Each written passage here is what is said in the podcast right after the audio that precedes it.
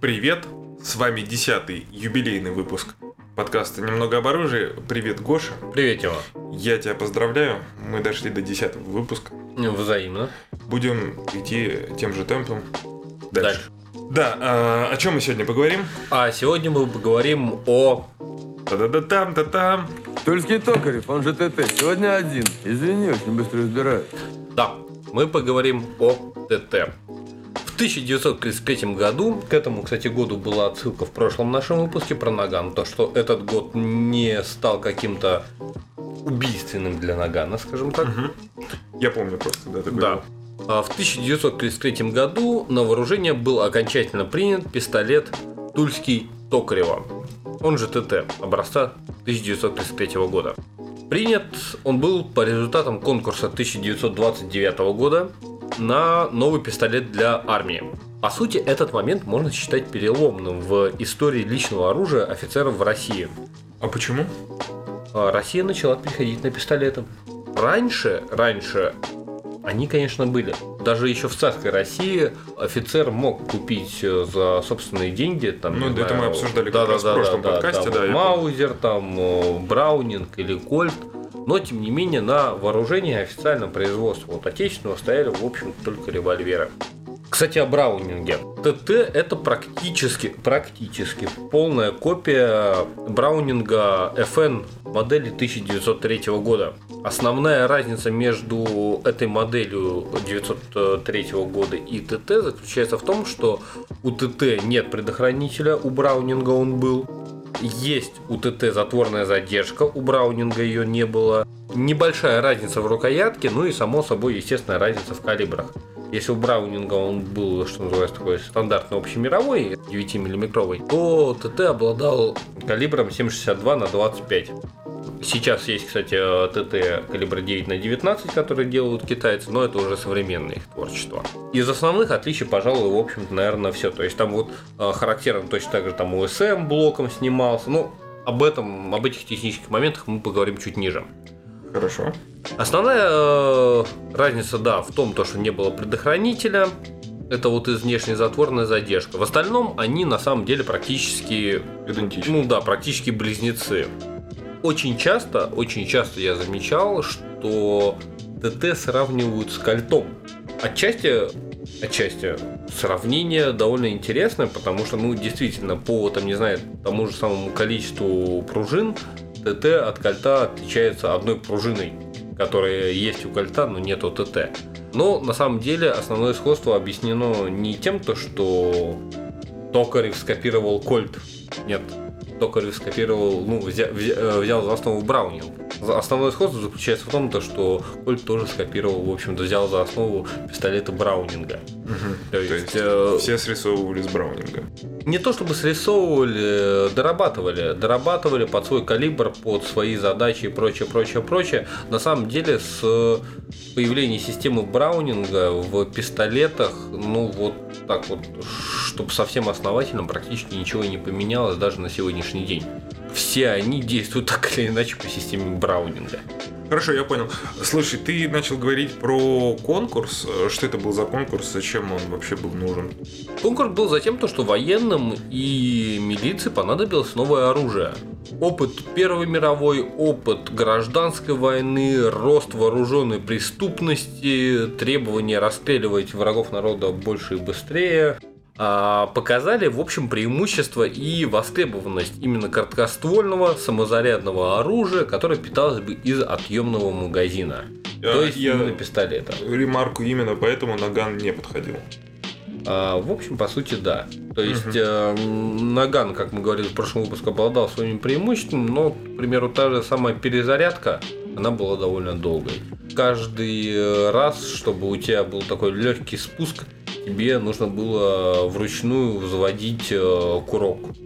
Либо с тяжелым спуском вот спуск этот выжимать. Ну, в общем, ну, как-то ну, не очень. Именно поэтому в конце 20-х годов был проведен конкурс, в ходе которого, в общем-то, у ТТ не было практически никаких конкурентов, разве что конкуренцию составлял пистолет Коровина. Ну, если забивать в Google, то в основном это выдаст вот такой, ну, малогабаритный, что называется, дамский сверчок. Но на самом деле там был другой пистолет Коровина. В общем-то тоже неплохой, но ТТ он проиграл. К сожалению или к счастью, сложно сказать. И поступив на вооружение, ТТ Опять же, как мы говорили в прошлом выпуске, он не убрал наган на полку истории, а дополнил его, но при этом положил начало именно пистолету в кобуре офицерского состава. То есть это вот такая вот знаковая, знаковая вещь. Но не все было так гладко. Так, рассказывай. А на Что не так, что не так с ТТ? С ТТ не так на самом деле оказалось очень много. Очень много чего на ТТ возникло множество нареканий. Первое, ну, стандартно малая емкость магазина. 8 патронов это не так много, как хотелось бы военным. А сколько было у Браунинга? Слушай, у Браунинга на самом деле там вот было по-разному. Если я не ошибаюсь, некоторые модели они доходили там где-то до 12, до 13 патронов. Возможно, даже какая-то там модель была до 15. Ну, у Браунинга просто была одна модель с двухрядным магазином. Это произвело фурор, потому что двухрядный магазин было очень сложно изобрести в те времена. Были разработки по моделям ТТ, кстати, с увеличенным магазином. То есть производители пытались исправить этот недостаток. Но далеко они, к сожалению, не пошли. С одной стороны, увеличенный двухрядный магазин переходом в однорядный Я понял, что у тебя сначала патроны внизу лежат. а, вот твари, в- да. да. в шахматном порядке, а потом Да, они потом они переходят, переходят э, в в, один. ц- да, да, да, в один ряд, и он там вот ровно по центру магазина. Такие магазины, они более сложны в проектировании, они требуют меньшей допуски в производстве, требуется, безусловно, более мощная пружина, само собой. И с уровнем производства тех лет в Советской России это был не самый оптимальный вариант. Но на самом деле эта проблема, да, она была не только в Советской России. В общем, все страны имели в основном пистолеты именно с однорядным магазином. То есть, что Германия, П-39, э, Люгер, вот Парабеллум, который все называют, у них были однорядные магазины. Что Америка с ее кольтами, Англия, Англия, она вообще Вторую мировую, по сути, встретила с револьверами или американскими кольтами. Мгм. С другой стороны, опять же, разработки велись, но тут началась война, и разработки были остановлены в данном, вот, именно в данном вопросе. Скорее всего, скорее всего, это связано с тем, что Ну, чтобы, наверное, не занимать площадь да, для да, производства. да, да, чтобы ресурсы, которые можно направить на пистолет, э, на производство пистолета, который уже есть и уже, уже работает, работает, да, решили не выделять на то, чтобы там какой-то опытные образцы. Так, хорошо. э, Это ты назвал первый недостаток. верно. Какие еще? УСМ. Напомни, Ударно-спусковой механизм, да. В ТТ он снимается блоком, что хорошо. Это удобно, то есть как бы вот вынул УСМ блоком, почистил э, нижний ресивер, почистил верхний ресивер, поставил УСМ обратно. Но если ты хочешь разобрать этот э, блок УСМ, разобрать ты его, конечно, сможешь.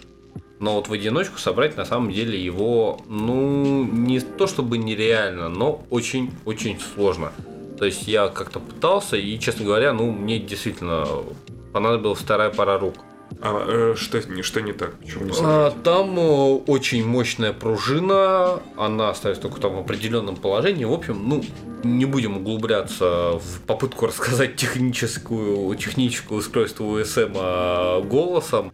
Действительно, собрать его в одиночку очень сложно. Я бы даже сказал, ну, практически невозможно, особенно вот без подготовки. Небольшой автоп. У тебя же ТТ, из которого ты сейчас сделал. А, да, у меня травматическая версия ТТК. Вот, как раз его УСМ я и пытался разбирать. УСМ там стоит от боевого ТТшника.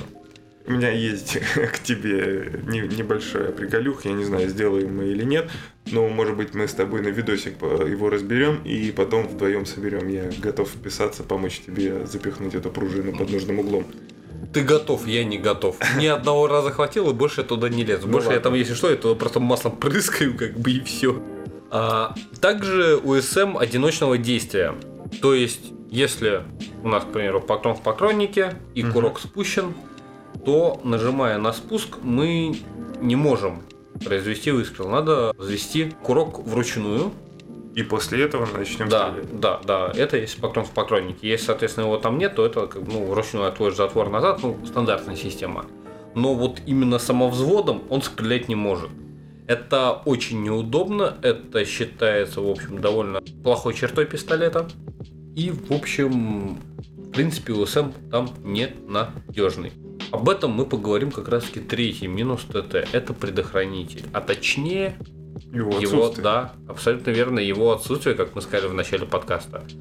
У ТТ нет привычного в нашем понимании вот такого вот флажкового предохранителя, который там, не знаю, ты можешь видеть там, ну, и наших слушателей, не знаю, на пистолете Макарова, например. У ТТ его просто нет. Он был на некоторых моделях восточноевропейского производства. Если я не ошибаюсь, это были чешские, боюсь соврать, вроде как М57. Они были с предохранителями.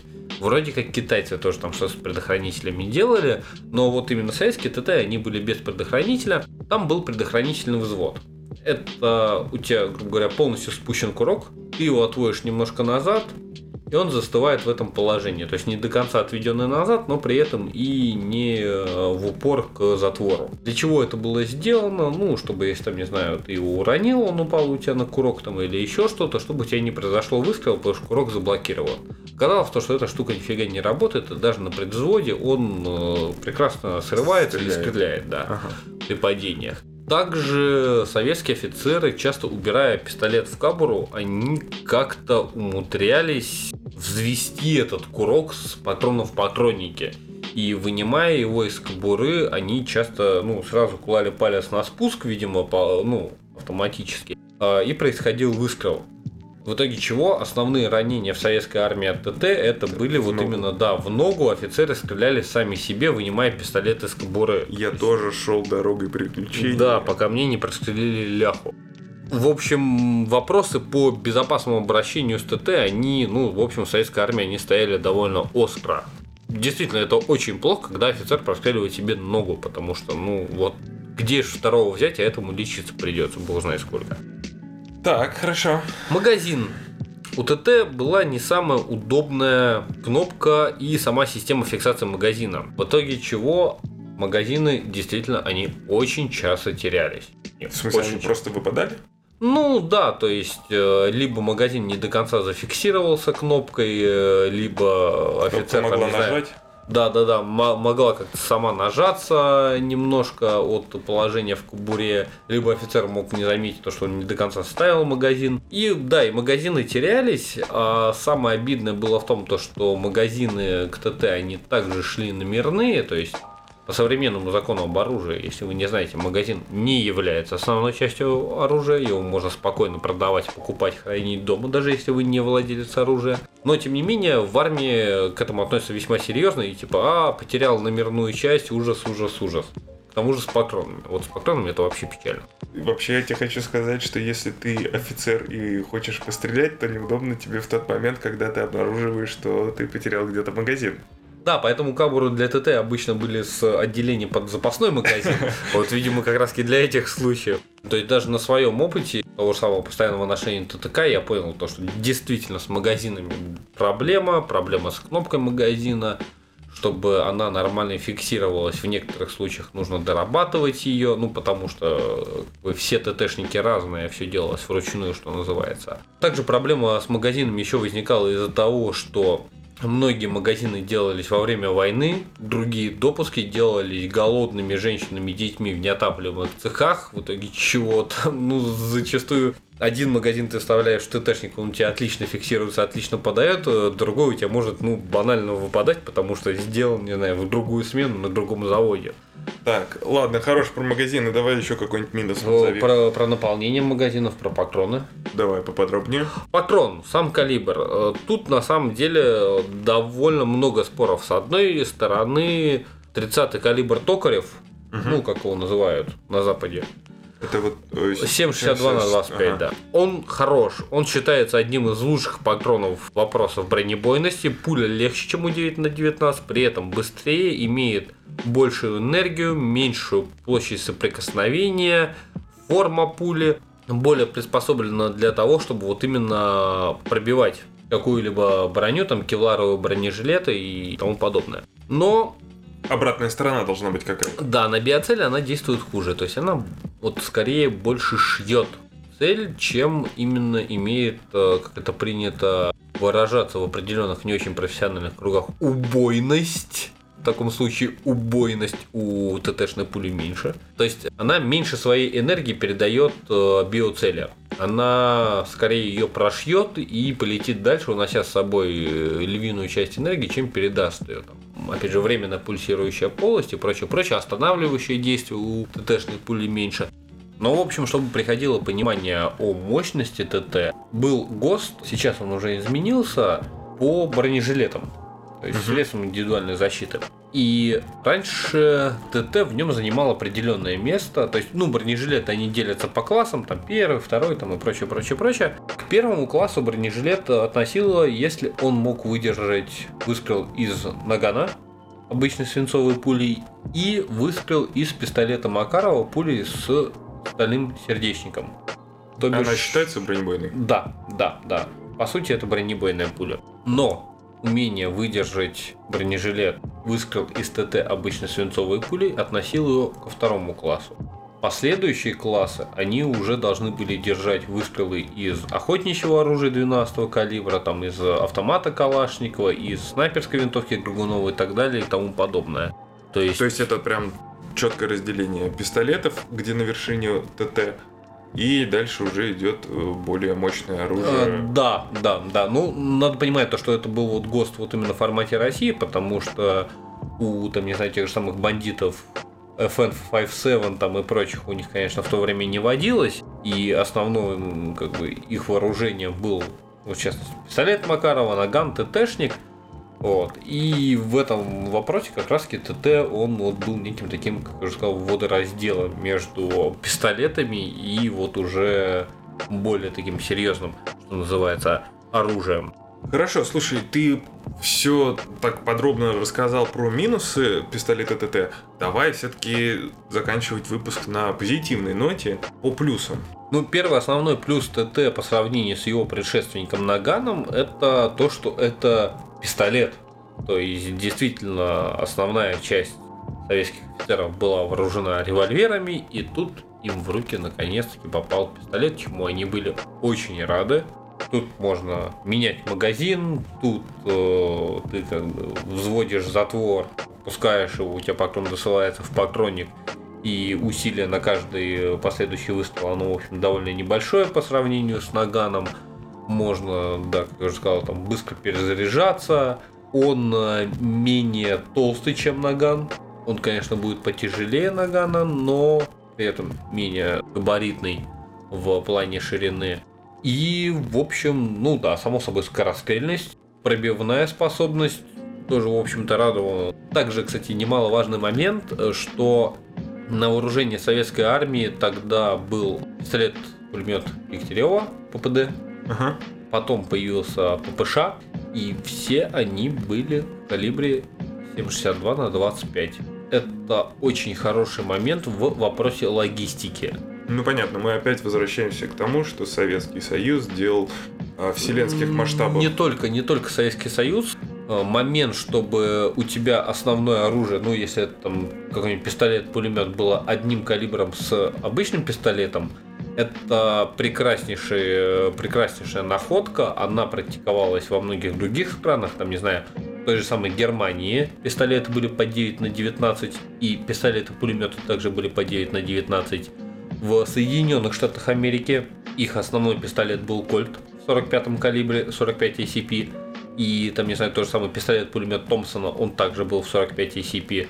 То есть, э, с точки зрения логистики, ты можешь в одну часть, где э, есть бойцы, вооруженные пистолетом, пулеметом, тогда их называли еще автоматчиками, где у тебя автоматчики и также офицеры, ты отсылаешь одни и те же пистолетные боеприпасы. То есть тебе не нужно высчитывать, сколько там бойцов с пистолетами, пулеметами, сколько там офицеров с пистолетами. Ну, я понял. И вот это все. Ты просто вот э, им отсылаешь вот эти вот цинки с 9 на 19, там 7,62 на 25 или там 45 ECP, и вот просто все не морочишь голову. Между тем, логистика на войне это, ну, один из основных залогов победы. То есть у тебя могут быть прекрасные бойцы, которые прекрасно тренированы, отлично вооружены, имеют просто высочайший боевой дух, но если у тебя просчет по логистике, Ну, понятно, нет то как бы, да, да, да, то, то эти ребята про- проиграют какими-нибудь там, не знаю, э, африканцам с китайскими калашами, просто потому что у них, ну, ты прислал им не те патроны, или не прислал вообще. Вот, и, соответственно, да, и, соответственно, поэтому э, ТТ, он, безусловно, имеет свои плюсы, он также, кстати, стоит отметить, он довольно прост в сборке-разборке для пистолетов тех времен. Вот, не знаю, те же самые P09, ну, Люгер Парабеллум, он, в общем, на, на самом деле, он довольно сложен, особенно вот в вопросе УСМ. А Кольт, э, Кольт, он примерно так же, на самом деле, прост, как ТТ. Он даже, я думаю, на самом деле, в некоторых моментах проще. Вот. Но, тем не менее, да, тебе довольно удобно. То есть, ты его довольно быстро можешь разобрать, вынул УСМ блоком, пролил его маслицем, ну, чтобы там всякую, что называется, карманный мусор оттуда вынуть. Ежиком прочистил э, нижний ресивер, верхний ресивер, э, почистил ствол, который там был отъемный. Как бы и все, и замечательно, все супер. Понятно. Давай я тебе тогда вопрос еще в концовке задам. Мы уже в начале а, видели вставку из фильма «Брат 2». «Брат 2». А теперь давай-ка ты мне расскажешь про ТТ в массовой культуре. Может быть, ты на вскидку что-то вспомнишь без гугла, Ну, кроме брата. Слушай, не, ну так на самом деле в массовой культуре он по сути есть везде. То есть это любая игра про Вторую мировую войну, где есть советская сторона, то есть начиная с первой Call of Duty, там он уже появляется. Это по сути любой фильм про Вторую мировую войну, где также есть советская сторона. Это фильмы про 90-е годы, ну, собственно, вот как я уже сказал, брат. То есть э, ТТ, он в нашу культуру вошел, в общем-то, довольно, довольно мощно, вплоть до того, что там, не знаю, многие пистолеты, там, что называется, которые большие, длинные, э, называют ТТшниками. Вот. И в таком плане ТТ, да, он действительно он стоит так особняком, то есть даже вот несмотря на то, что он придержался на вооружении, ну, довольно немного, то есть с 33 года по, по сути, вот 51 он вот 51 или 53? 53 53 да. Хорошо. Слушай, ну, э, кстати, выпуск был бы не выпуском, если бы я не спросил про примерное количество единиц, которые было выпущено вот за эти как раз 30-53 года. Может быть, ты владеешь какой-то Ну, информацией? слушай, с чисто советски, советского производства это примерно миллион семьсот э, единиц, там, ну, чуть больше. А также не стоит забывать, что, опять же, ТТ клепают те же самые китайцы, клепают до сих пор. При этом получается, ну, реально довольно дешево.